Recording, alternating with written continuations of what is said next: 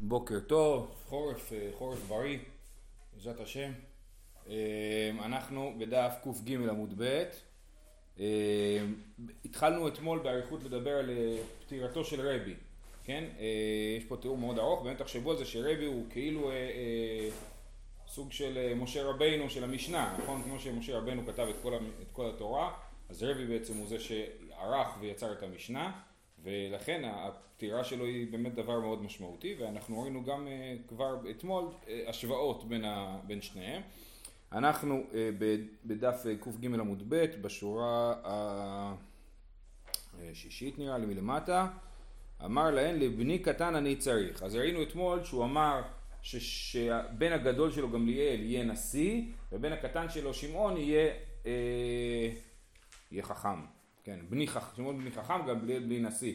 אה, אה, אה, באמת ראינו ששמעון בעצם, והגמרא הסבירה שהכוונה היא שלמרות ששמעון יותר חכם, בכל זאת גמליאל יהיה נשיא, גם כי הוא בכור וגם כי ראינו שהוא ממלא את מקום אבותיו ביראת חטא.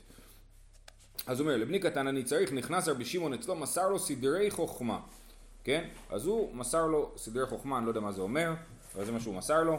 אמר להם, לבני גדול אני צריך. נכנס אצלו, נכנס רבן גמליאל אצלו. ומסר לו סדר נשיאות. רק אה, שימו לב, בשושלת של רבי, רבי הוא בן החרבן מהלל הזקן, כן? ורוב האנשים ששם קראו להם אה, שמעון וגמליאל, כן? יש רבן גמליאל הזקן, רבן שמעון בן גמליאל, ויש שושלת, אה, אה, וגם שני הבנים של רבי קוראים להם שמעון וגמליאל, כן? זה... אה, אה, אז עכשיו, אז מה הוא אומר לו? הוא מסר לו סדר נשיאות, אמר לו, בני, נהוג נשיאותך ברמים, זרוק מרה בתלמידים. כן, אתה צריך להיות קשוח, להיות, אה, אה, אה, לזרוק מרה בתלמידים, וגם אומר, אה, אה, נהוג נשיאותך ברמים, רש"י מסביר שתהא יושב בין הגדולים, כן, אתה אל, אל תמחול על כבודך. אומרת הגמרא, הני והכתיב ואת יראה השם יכבד בתהילים, ואמר מר על מי נאמר יראה השם יכבד, זו יהושפט מלך יהודה, שהיה רואה תלמיד חכם היה עומד מכיסאו, מחבקו ומנשקו וקורא לו רבי רבי מרי מרי, כן? אז אומרים פה על יהושפט, אני לא יודע למה, למה בחרו דווקא ביהושפט לעניין הזה, שהוא היה מכבד מאוד תלמידי חכמים. אז למה, אז למה הוא אמר לגמליאל, אה, ההפך, כאילו, שהוא לא יוותר על כבודו של, על כבוד הנשיאות? אומרת הגמרא לא קשיא, הא בצנעה, הא בפרהסיה. בצנעה הנשיא או המלך יכולים לכבד את התלמידי חכמים, אבל בפרהסיה הם צריכים אה, לקבל את הכבוד המגיע להם, כי זה לא הכבוד האישי שלהם, בעצם הכבוד של הנשיא הוא במידה מסוימת הכבוד של כל העם.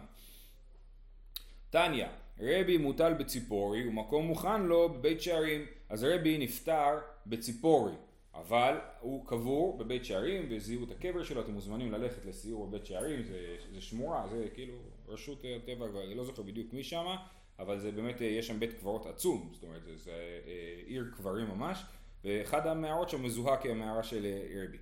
בכל אופן, אז רבי מוטל בציפורי ומקום מוכן לו בבית שערים, אומרת הגמרא והתניא צדק צדק תרדוף הלך אחר רבי לבית שערים, זאת אומרת שרבי גר בבית שערים, למה אתה אומר שרבי נפטר בציפורי אם כתוב הלך אחר רבי לבית שערים? מה זה אומר צדק צדק תרדוף? זה, הפסוק הזה לומדים ממנו שצריך תמיד ללכת לבית דין הכי טוב, ואז מביאים שם דוגמאות של תלך אחרי הרב הזה למקום הזה, הרב הזה למקום הזה, אז אומרים הלך אחר רבי לבית שערים, סימן שרבי היה גר בבית שערים.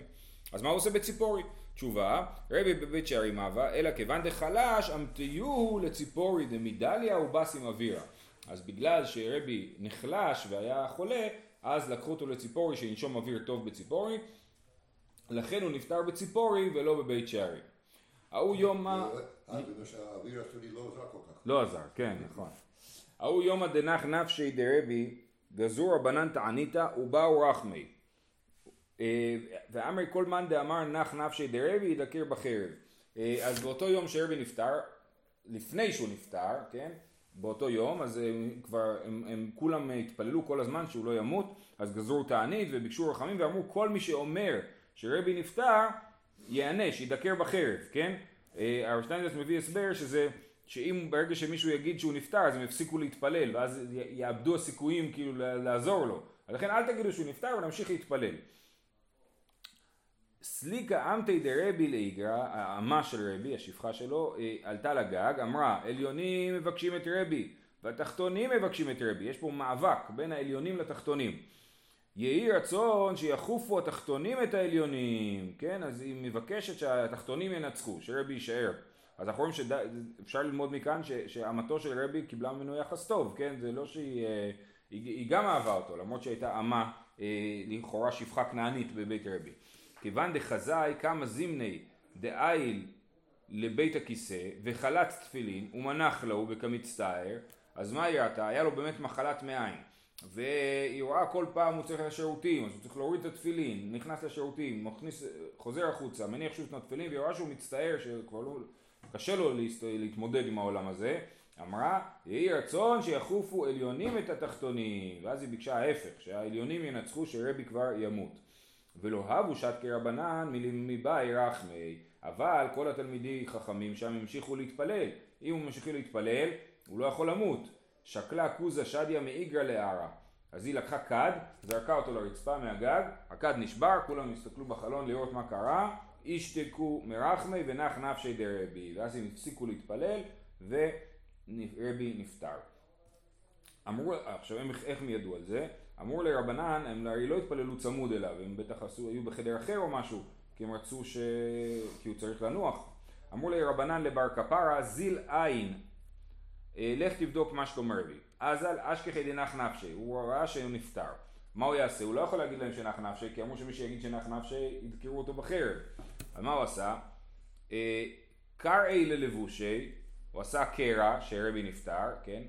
אה, והדרי לקרעי לאחורי, וסובב את הבגד שלו. עכשיו הקרע היה מאחורה. פתח ואמר, ארעילים ומצוקים אחזו בארון הקודש. ניצחו ארעילים את המצוקים ונשבע ארון הקודש. אז רבי הוא ארון הקודש, הארעילים זה המלאכים, המצוקים מסבירים שזה הצדיקים, שנאמר להם מצוקי ארץ, כן? אז הצדיקים והמלאכים, כל אחד מחזיק בארון הקודש ואומר זה שלי, נכון? וניצחו הארעילים את המצוקים ולקחו את ארון הקודש אליהם. אבל הוא לא אמר שרבי נפטר, נכון? הוא סיפר איזה סיפור. אמרו לי נח נפשי, אמרו לו מה הוא נפטר? אמר להון, להוא אתון כאמריתו ואנא לא כאמינא. אני לא אמרתי את זה, זה אתם אמרתם, אה, אני לא אמרתי, כן? יש פה עוד, אה, כן, יש אה, דרך אגב, יש כל מיני טענות שרבי באמת חשב שהוא משיח, או כאילו, יש שם טענות משיחי, רבי מבית דוד, יש שם סברות כאילו להגיד שהיה שם באמת גם עניין משיחי. אמ, רק אני רוצה להעיר ש... במסכת מועד קטן שלמדנו ראינו שבלי קשר לפה שהם אמרו שמי שיגיד שנחנף שיענש באופן כללי זה בשורות רעות אנחנו מעדיפים לא לבשר אותם. אז, אז אה, ראינו שאומר לו אבא מת, אומר לו אמא מתה, אומר לו אמא מת, אומר לו אבא מת, שרב ורבי חייא מדברים אז, אז אה, בקיצור אז אה, בשורות רעות עדיף לא להגיד אותם כן? וגם פה הוא לא אומר את הבשורה. בשעת פטירתו של רבי זקף עשר אצבעותיו כלפי מעלה. אמר ריבונו של עולם גדלוי וידוע לפניך שיגעתי בעשר אצבעותיי בתורה ולא נהניתי אפילו באצבע קטנה. כן אה, אז הוא אומר שהוא יגע בתורה בעשר אצבעות כן? אבל הוא לא נהנה לכאורה לא נהנה לא הכוונה היא לא נהנה מללמוד תורה זה הוא כן נהנה. הוא לא נהנה מהעולם הזה אה, אה, אפילו באצבע קטנה. זה קצת מזכיר אה, לי את הרבי מרוז'ין, שאומר עליו שהוא נהג מלכות, כן? הרבי היה איש עשיר, כן? ואנחנו רואים, כתוב שלא לא פסק משולחנו של רבי ואנטונינוס אה, חזרת וצנון כל השנה, זאת אומרת, הוא היה איש עשיר, מצד שני הוא אומר על עצמו שהוא לא נהנה מעולם הזה, כן? אז, אז זה סוג של, אז אני אומר, רבי ישראל מרוז'ין, סופר עליו דבר דומה, שהוא נהג מלכות, הוא היה מאוד מאוד מפואר, אבל מהצד השני הוא, הוא, הוא עינה את עצמו כל הזמן, כתוב שהיה לו נעליים מאוד יפות אבל בלי סוליות, משהו כזה, כן? אז זה עוד דבר דומה כזה, כן? נהניתי, יגעתי בעשר אצבעותיי בתורה ולא נהניתי אפילו באצבע קטנה. יהי רצון לפניך שיש שלום במנוחתי, ככה הוא מבקש, שלום במנוחתי. יצתה בת קול ואמרה יבוא שלום ינוחו על משכבותם, כן? יבוא שלום ינוחו על משכבותם, מה זה על משכבותם? צריך להיות על משכבך מבא אלי, צריך להגיד לי יבוא שלום. ינוח על משכבך או תנוח על משכבך ולמה כתוב ינוחו על משכבותם? מסייע לי לרבי חייא בר גמדא, דאמר רבי חייא בר גמדא, אמר רבי יוסי בן שאול, בשעה שהצדיק נפטר מן העולם, אומרים מלאכי השרת לפני הקדוש ברוך הוא, ריבונו של עולם, צדיק פלוני בא. אומר להם, יבואו צדיקים ויצאו לקרותו. כן? אה, אה, אז כל ה... כאילו מעירים את כל הצדיקים לבוא לקבל את פני הצדיק. ואומרים לו יבוא בשלום ינוחו על משכבותם. אחרי שהם אומרים לו יבוא בשלום אז הם יחזרו וינוחו על משכבותם. אז לכן יבוא שלום ינוחו על משכבותם זה הנפטר יבוא בשלום, והצדיקים, אחרי שהם יקבלו את פניו, זה העניין של יבוא בשלום, יקבלו, יגידו לו שלום, כן? אז הוא יבוא בשלום, ואז הם יחזרו וינוחו על משכבותם אחרי שהם קמו ממשכבותם. אמר רבי אלעזר, בשעה שהצדיק נפטר מן העולם, שלוש כיתות של מלאכי השרת יוצאות לקראתו. אחת אומרת לו, בוא בשלום, או יש גרסה יבוא בשלום. אחת אומרת, הולך ניחכו, ואחת אומרת לו, יבוא שלום, ינוחו על משכבותם. בשעה שהרשע נאבד מן העולם, שלוש כיתות של מלאכי חבלה יוצאות לקראתו. אחת אומרת, אין שלום אמר השם לרשעים, ואחת אומרת לו, למעצבה ישכב, כן, הוא ישכב, הוא ימות באופן עצוב, לא באופן, לא במנוחה. ואחת אומרת לו, רדה והיא שכבה את ערלים, כן, לך תהיה עם הרשעים. אז זה מעניין כי, כי העניין הזה של לנוח בשלום, מצד שני אנחנו אומרים צדיקים אין להם מנוחה לא בעולם הזה ולא בעולם הבא. אז מה זה השלום הזה ש, שמדובר עליו, אז אחד ההסברים זה דווקא באמת בעולם הזה. זאת אומרת שהבן אדם ימות וזה לא יגרום להתפרקות בעולם הזה. האדם כמו רבי, הנשיא, ברגע שהוא ימות יכול להיות בלאגן כאילו, כן? וזה שמבקש שינוח בשלום על משכבו, דווקא אולי שאנחנו נהיה בשלום, שהוא יוכל לנוח על משכבו. אומרת המשנה, כל זמן שהיא בבית אביה גובה כתובתה לעולם. כל זמן שהיא בבית בעלה כתובה כתובתה עד 25 שנים. זאת אומרת, אה, אנחנו אומרים שהאישה אלמנה היא אה, לאחר פטירת בעלה יכולה לגבות את כתובתה וכל עוד היא לא גובה את כתובתה היא מקבלת מזונות.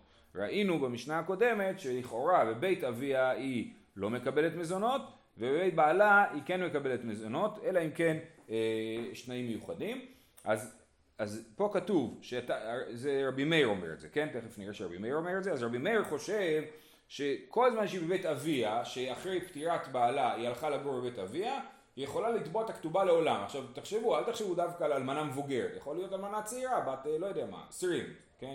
25.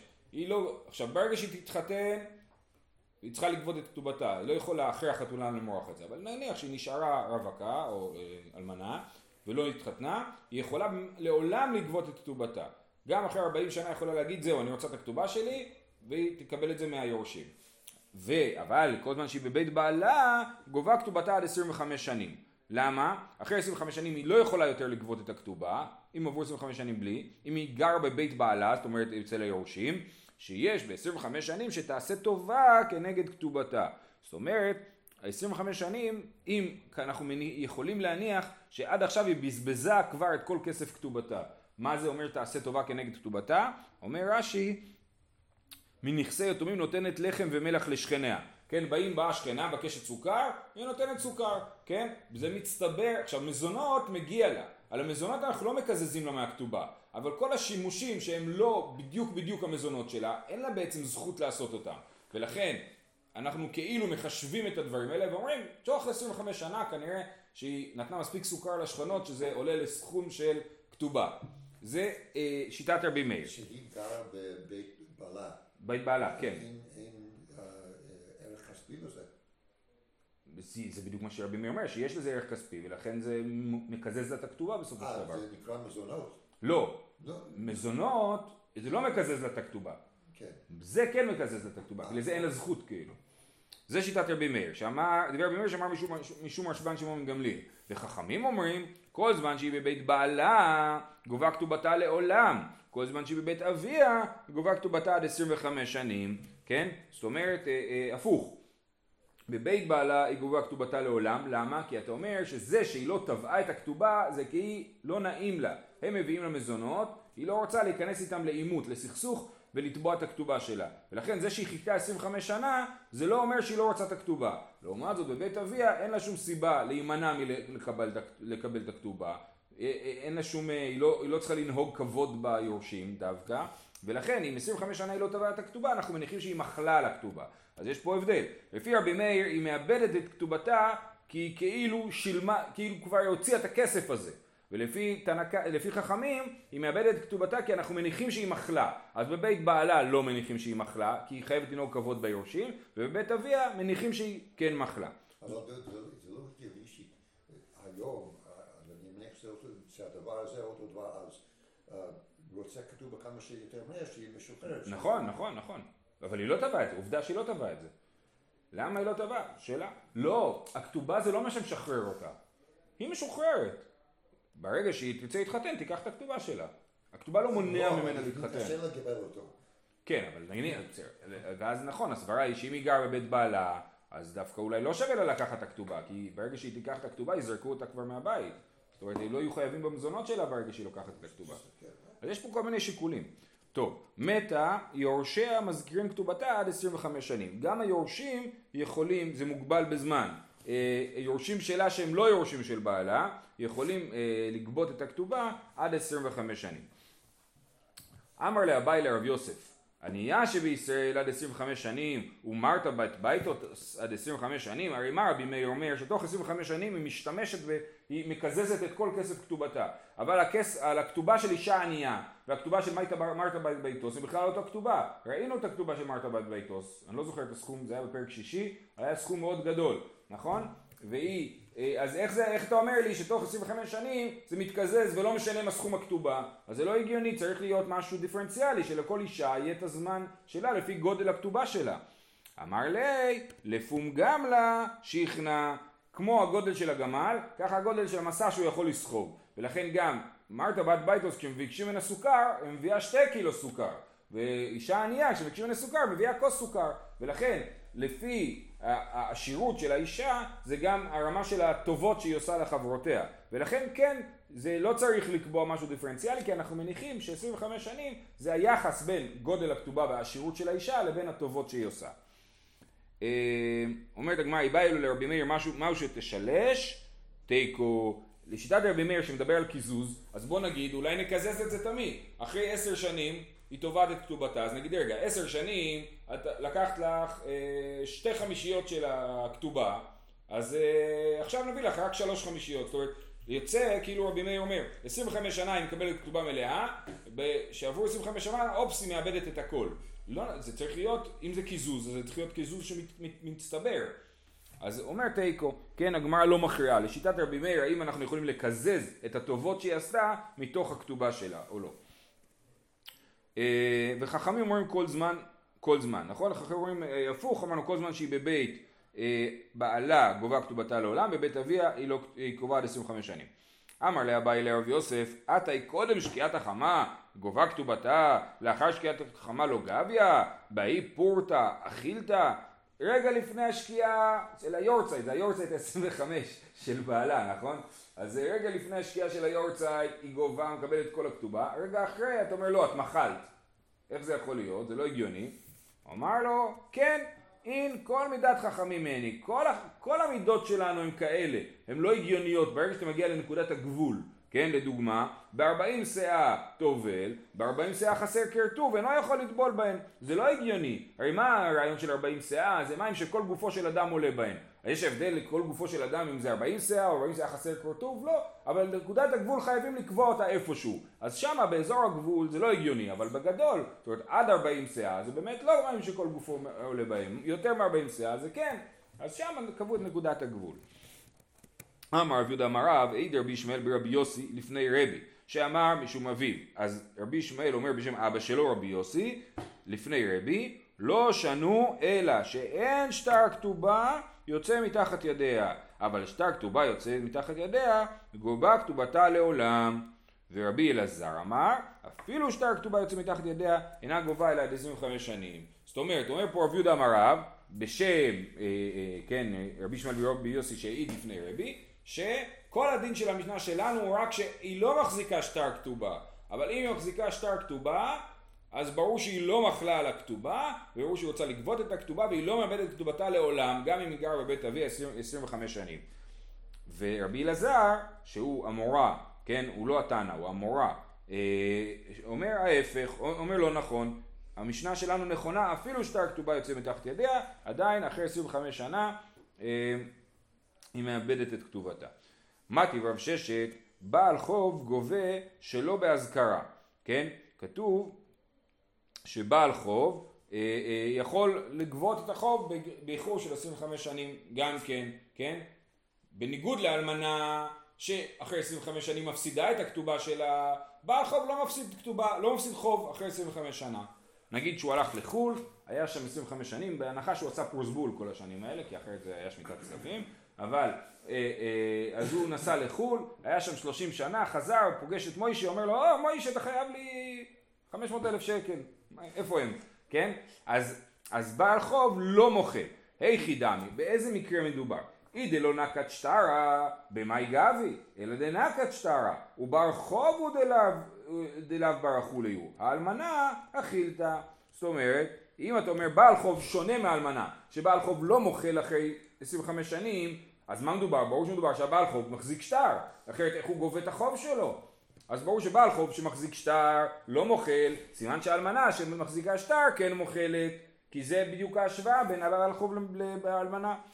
אומרת הגמרא, הוא מוטיב לה והוא מפרק לה, מי שהקשה רב ששת הוא גם זה שתירץ, הוא אמר לעולם דלא נקית שטרה, ואחד מהעסקינן כשחייב מודה, אפשר לתרץ שמדובר שהמוישה שחייב את ה-500 אלף שקל, מודה שהוא חייב 500 אלף שקל, ואז באמת הוא יצטרך לשלם את החוב, אפילו אם אין ל- ל- ליהודי השני שטר, כן? אז אפשר להעמיד את זה בזה, ואז ההקבלה לאלמנה היא טובה, גם שאין שטר.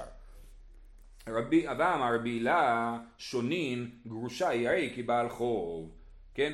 גרושה הדין שלה הוא כמו בעל חוב ולא כמו אלמנה שגרושה לא מוחלת על כתובתה. אז הוא גירש אותה אבל לא הביא לה עדיין את הכתובה היא לא מוחלת היכי דמי היא דלא נקית הכתובה במאי גביה. אליו דנקית הכתובה וגרושה היא דלאו בת החולי. האלמנה אכילתא אז גם כן אותה קושייה אם גרושה ברור שגרושה מחזיקה את הכתובה ו... אה, ואנחנו אומרים שהיא לא מוכלת, סימן שאלמנה אפילו שהיא מחזיקה את הכתובה היא כן מוכלת. אומרת הגמרא, חנמי כשחייב מודה, גם פה אפשר להגיד שהבעל מודה שהוא לא שילם כתובה עדיין, ולכן זה, אה, אה, ההשוואה היא כן טובה ואין מפה הוכחה שמדובר דווקא כשהיא אה, לא מחזיקה, אה, אין מפה הוכחה שאפילו אם יש כתובה אז היא לא, אז היא מוכלת. אמר רב נחמן בר יצחק תניא רב יהודה בר קזה במתניתא דבי בר קזה היה את הברייתות של בי בר קזה ורב יהודה שנה שם טבעה כתובתה הרי היא כבתחילה. אז דבר ראשון הוא אומר ברגע שהיא טובעת זה מאפס את ה-25 שנים. נגיד אחרי 12 שנה היא באה ואמרה לבעלה מה קורה עם הכתובה? לא לבעלה סליחה אמר ליורשים מה קורה עם הכתובה? לא קיבלתי כתובה. אז הם אומרים לה אה, הם אומרים לה טוב נביא לך וזה נמרח עוד עשרים שנים, אז זה לא נחשב שעברו עשרים וחמש שנים, כי רגע התביעה מאפס את ספירת השנים, אז הרי כבתחילה, ואם היה שטר כתובה יוצא מתחת ידיה, גובה כתובתה לעולם. הנה ברייתא שאומרת כמו השיטה שברגע שהיא מחזיקה את שטר הכתובה אין את הדין של 25 שנים. שכל הדין של 25 שנים זה כשאין שטר. אה, שלח לרב נחמן ברב חיסדא לרב נחמן בר יעקב ילמדנו רבנו כששטר כתובה יוצא מתחת ידה מחלוקת, או כשאין שטר כתובה יוצא מתחת ידה והלכה כדברי מי. אז הוא שולח לו שתי שאלות. א', האם המשנה מדברת גם כשיש לה שטר כתובה, או דווקא כשאין לה שטר כתובה, שאתה אומר שכשאין לה שטר כתובה היא מחלה, אבל אם יש לה שטר כתובה כולם מסכימים שהיא לא מחלה. זה שאלה ראשונה. והשאלה השנייה, הלכה כדברי מי, כי רבי מאיר או כחכמים. אה, שלח לי המשנה היא בשאין שטר כתובה יוצא מתחת ידה מחלוקת, אבל שטר יוצא מתחת ידה גובה כתובתה לעולם, זה א', וב', הלכה כדברי חכמים, כן, שבבית בעלה היא גובה לעולם, בבית אביה היא גובה עד 25 שנים, רק שאין לה שטר כתובה, אבל אם יש לה שטר כתובה כולם מסכימים שהיא גובה לעולם. כי את העבדים אמר רבי שמעון בן פזי אמר רבי בן לוי משום בר כפרה. לא שנו אלא מנה 200 אבל תוספת יש לה ורבי אבאו אמר רבי יוחנן אפילו תוספת אין לה אז יש פה מחלוקת על מה מדובר פה מה היא מחלה אחרי 25 שנים האם היא מחלה את העיקר כתובה המאה זוז ומאתיים זוז של העיקר כתובה תלוי אם הייתה בתולה או אלמנה בהתחלה או שגם התוספת היא מחלה שהתוספת שאנחנו אומרים שהחתן מוסיף מדיליי כך וכך אז גם על זה. אז אומר בר כפרה שהיא מחלה רק על העיקר כתובה, אבל התוספת מגיעה לה, כי התוספת זה לא הכתובה. כל הדינים שכתובים פה הם על הכתובה. התוספת זה נפרד מהכתובה. ורבי יוחנן אמר, מה פתאום? אפילו תוספת אין לה, דאמר רבי אייבו אמר רבי ינאי, תנאי כתובה ככתובה דמי. תנאי כתובה, זאת אומרת כל מה שהוא כחלק מעסקת חבילה הזאת שנקראת כתובה, יש לו את אותו מעמד של הכתובה. ולכן אה, גם התוספת נמחקת לה אחרי 25 שנה אם היא לא תבעה אותה. אה, איתמר נמי אמר רבי אבא אמר אבונה אמר רב לא שנו אלא מנה 200 אבל תוספת יש לה כן אז גם רב מסכים עם רבי יוחנן אמר לרבי אבא לרב הונא אמר רב הכי כן? אז רב, רב הונא אמר בשם רב את הדין הזה, שאת התוספת יש לה. ורבי אבא אומר לו באמת? רב אמר ככה? אמר לי אישתיקן כאמרת או אשקיין כאמרת? אז הוא אומר לו מה, מה, על מה אתה מתפלא? האם ההתפלאות שלך היא חיובית או שלילית? האם אתה אומר לי תשתוק?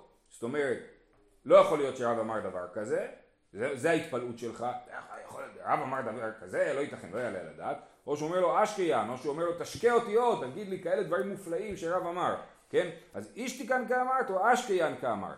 אמר לי אישתיקן כאמינא, אני התכוונתי להגיד שזה לא נכון, הסברה שלך היא לא נכונה, וצריך להגיד שהיא מוכלת אפילו על תוספת כתובה.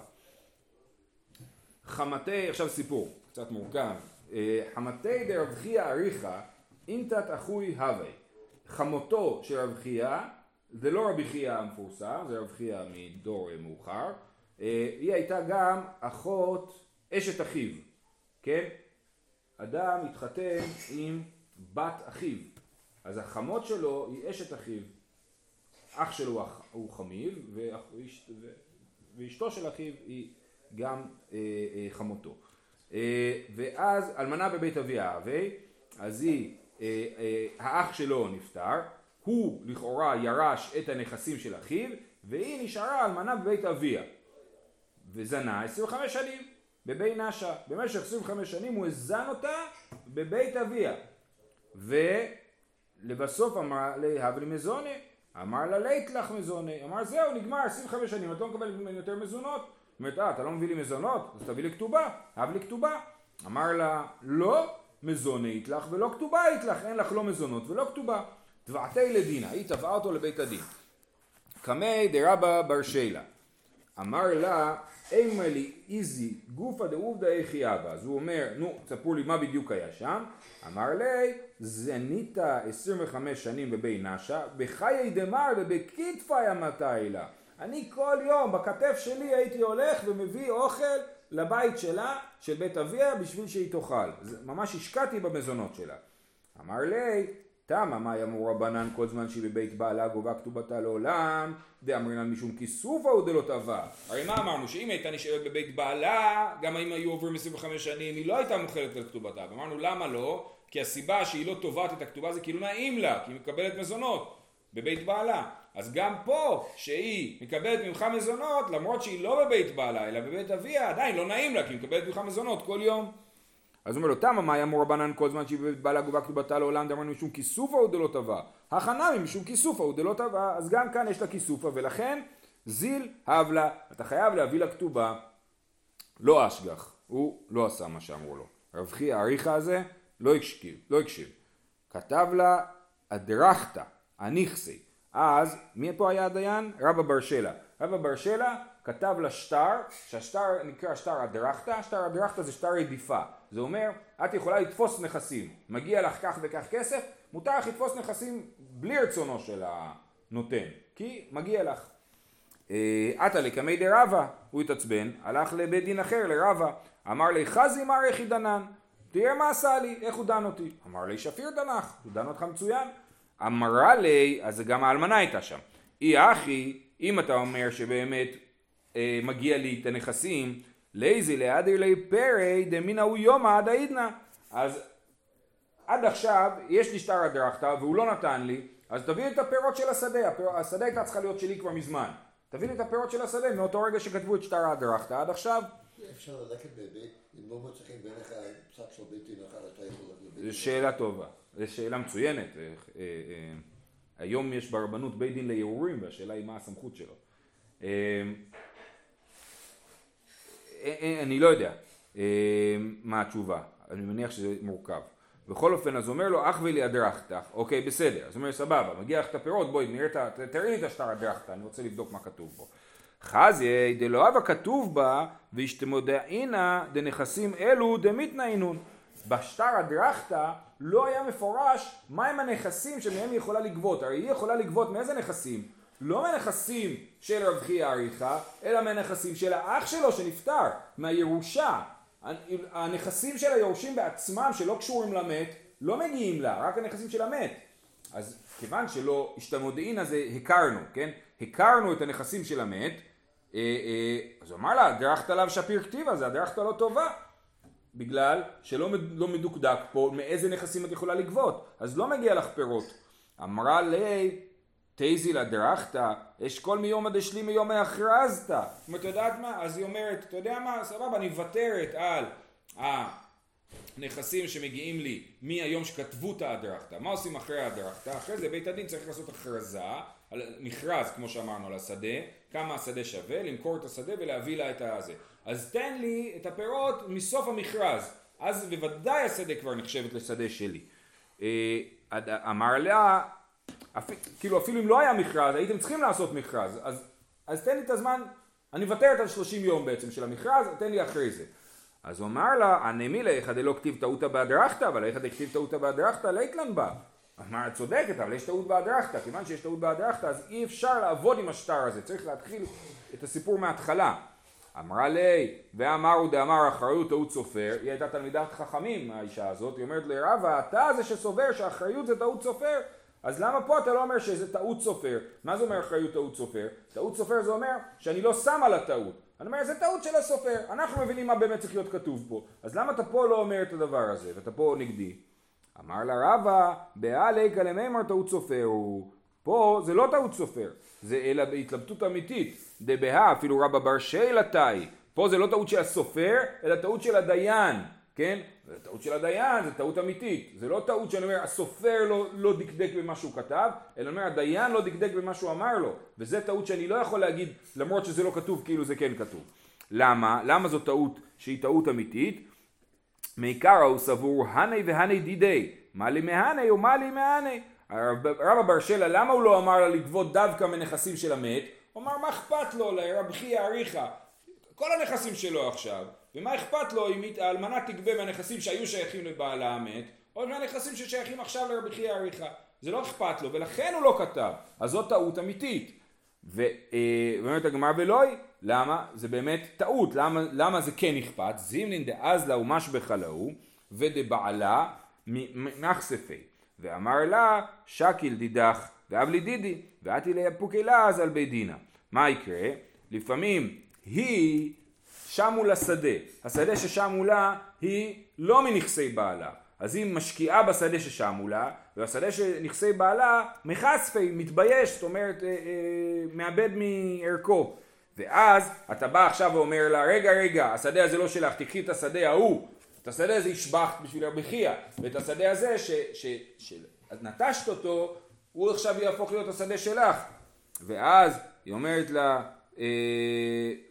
ואתי לאפוקי לעז על בית דין, ואז יצא לעז על בית הדין. אז לכן, הרב בר שלה עשה טעות אמיתית, הטעות שהוא חשב שזה לא משנה מאיפה הוא תגבה, והמסקנה שכן משנה מאיפה הוא תגבה, ולכן הטעות בהדרכתא היא טעות אמיתית, ההדרכתא לא הייתה שווה כלום, צריך להתחיל מחדש את ההדרכתא, ואז למרות שבעצם פסקנו לטובת האלמנה שלגמרי מגיע לנכסים, וזה לא נחשב שהיא מחלה על הנכסים, מצד שני, ההדרכתא לא היה טוב, ולכן צריך לעשות הדרכתא הנוסף. זהו, שיהיה לכולם יום טוב וחורף טוב.